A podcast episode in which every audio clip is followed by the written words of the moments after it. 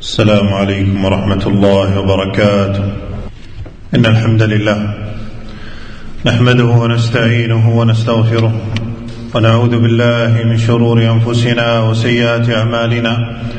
من يهده الله فلا مضل له ومن يضلل فلا هادي له.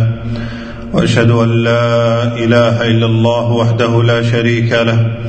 وأشهد أن محمدا عبده ورسوله. أما بعد فإن أصدق الحديث كلام الله وخير الهدي هدي محمد صلى الله عليه وسلم وشر الأمور محدثاتها وكل محدثة بدعة وكل بدعة ضلالة وكل ضلالة في النار أما بعد.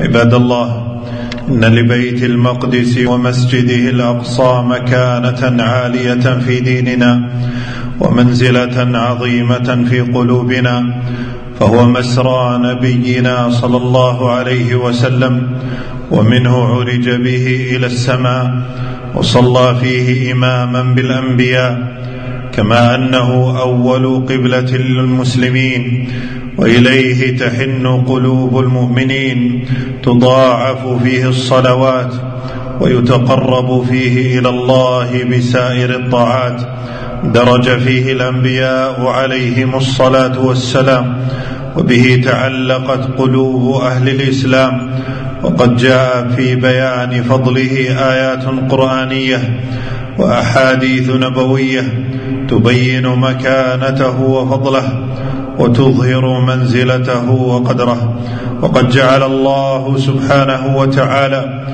للمسجد الأقصى خاصة وما حوله عامة فضائل كثيرة فهي الأرض المقدسة التي طهرها الله وأعلى شأنها بين العالمين وأظهرها. قال تعالى مخبرا عن موسى عليه السلام يا قوم ادخلوا الأرض المقدسة التي كتب الله لكم ولا ترتدوا على أدباركم فتنقلبوا خاسرين. ومنه عرج بالنبي صلى الله عليه وسلم إلى السماوات العلى في حادثة الإسراء والمعراج المشهورة. قال سبحانه سبحان الذي أسرى بعبده ليلا من المسجد الحرام إلى المسجد الأقصى الذي باركنا حوله لنريه من آياتنا إنه هو السميع البصير. عباد الله وإتيان المسجد الأقصى للصلاة فيه يكفر الذنوب والآثام ويحط الخطايا والأوزار العظام. فعن عبد الله بن عمرو رضي الله عنهما عن النبي صلى الله عليه وسلم قال لما فرغ سليمان بن داود من بناء بيت المقدس سأل الله ثلاثا حكما يصادف حكمه وملكا لا ينبغي لأحد من بعده وأن لا يأتي هذا المسجد أحد لا يريد إلا الصلاة فيه إلا خرج من ذنوبه كيوم ولدته أمه. فقال النبي صلى الله عليه وسلم أما اثنتان فقد أعطيهما وأرجو أن يكون قد أعطي الثالثة. وهو أحد المساجد الثلاث التي لا تشد الرحال إلا إليها.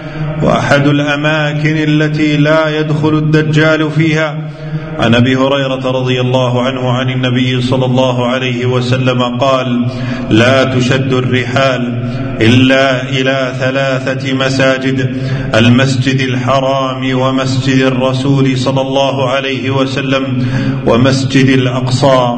قال شيخ الإسلام ابن تيمية رحمه الله تعالى ودلت الدلائل المذكورة على أن ملك النبوة بالشام والحشر إليها فإلى بيت المقدس وما حوله يعود الخلق والأمر وهناك يحشر الخلق والإسلام في آخر الزمان يكون أظهر بالشام. أعز الله القدس والمسجد الأقصى وسائر مساجد المسلمين وحررها من دنس اليهود المغتصبين وأعان الله أهل فلسطين وغزة وفرج عنهم كربهم وعن جميع المسلمين المستضعفين. أقول ما تسمعون وأستغفر الله العظيم لي ولكم من كل ذنب فاستغفروه إنه هو الغفور الرحيم.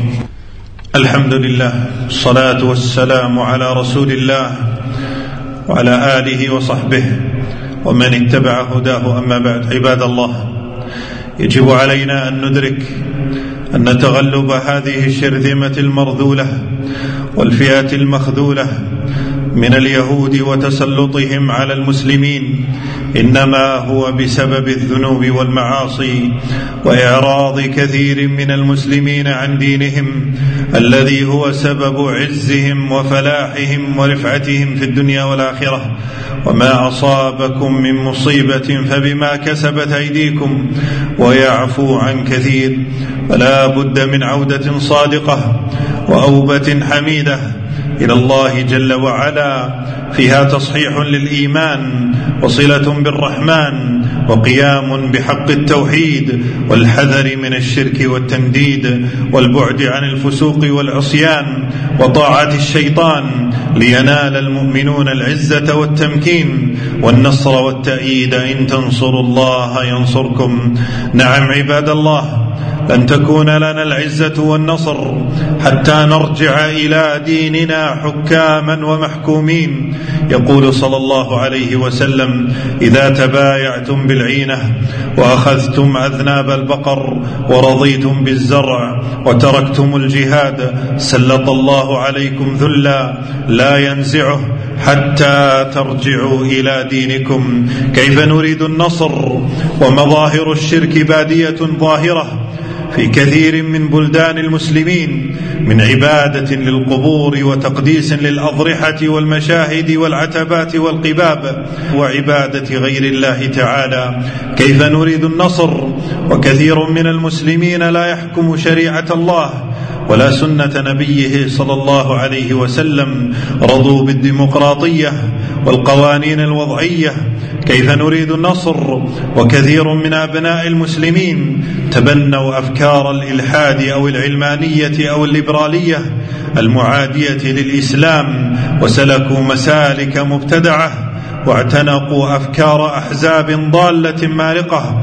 كيف نريد النصر وأنواع البدع منتشرة في بقاع المسلمين يحتفلون بها ويقدسونها؟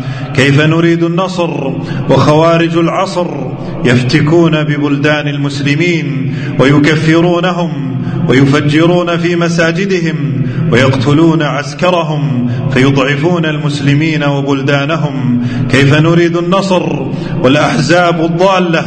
دعت وحثت وشاركت في سقوط الدول الإسلامية وإهلاكها أو إضعافها عبر ما يسمى بالربيع العربي.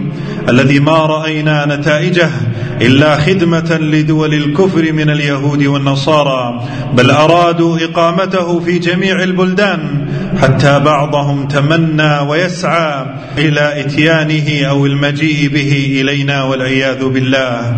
كثير من الناس إن تكلم عن القضية الفلسطينية والمسجد الأقصى ألقى اللوم على الولاة والعلماء وهو لا ينظر إلى نفسه وطاعته لا يحافظ على صلاة الفجر مع الجماعة. أتريد النصر وأنت لا تصلي الفجر إذا أخذتهم الحمية لنصرة القضية. ارتكبوا المحرمات كالمظاهرات وخالفوا هدي رسول الله بالاعتصامات. فالنصر الحقيقي والمقاومة النافعة هي في نصر الدين ومقاومة الشرك والبدع والمعاصي. بهذا نسترد مالنا ونرجع إلى عزنا الذي كان عليه الصحابة والقرون المفضلة. وعد الله الذين آمنوا وعملوا الصالحات ليستخلفنهم في الأرض كما استخلف الذين من قبلهم وليمكنن لهم دينهم الذي ارتضى لهم وليبدلنهم من بعد خوفهم أمنا. يعبدونني لا يشركون بي شيئا ومن كفر بعد ذلك فأولئك هم الفاسقون. وأقيموا الصلاة وآتوا الزكاة وأطيعوا الرسول لعلكم ترحمون. اللهم إنا نسألك العفو والعافية في الدنيا والآخرة. اللهم أعن إخواننا في فلسطين اللهم أعن إخواننا في غزة اللهم فرج عنهم يا رب العالمين اللهم اغفر لنا ولوالدينا وللمؤمنين والمؤمنات والمسلمين والمسلمات الأحياء منهم والأموات وصلى الله وسلم وبارك على نبينا محمد.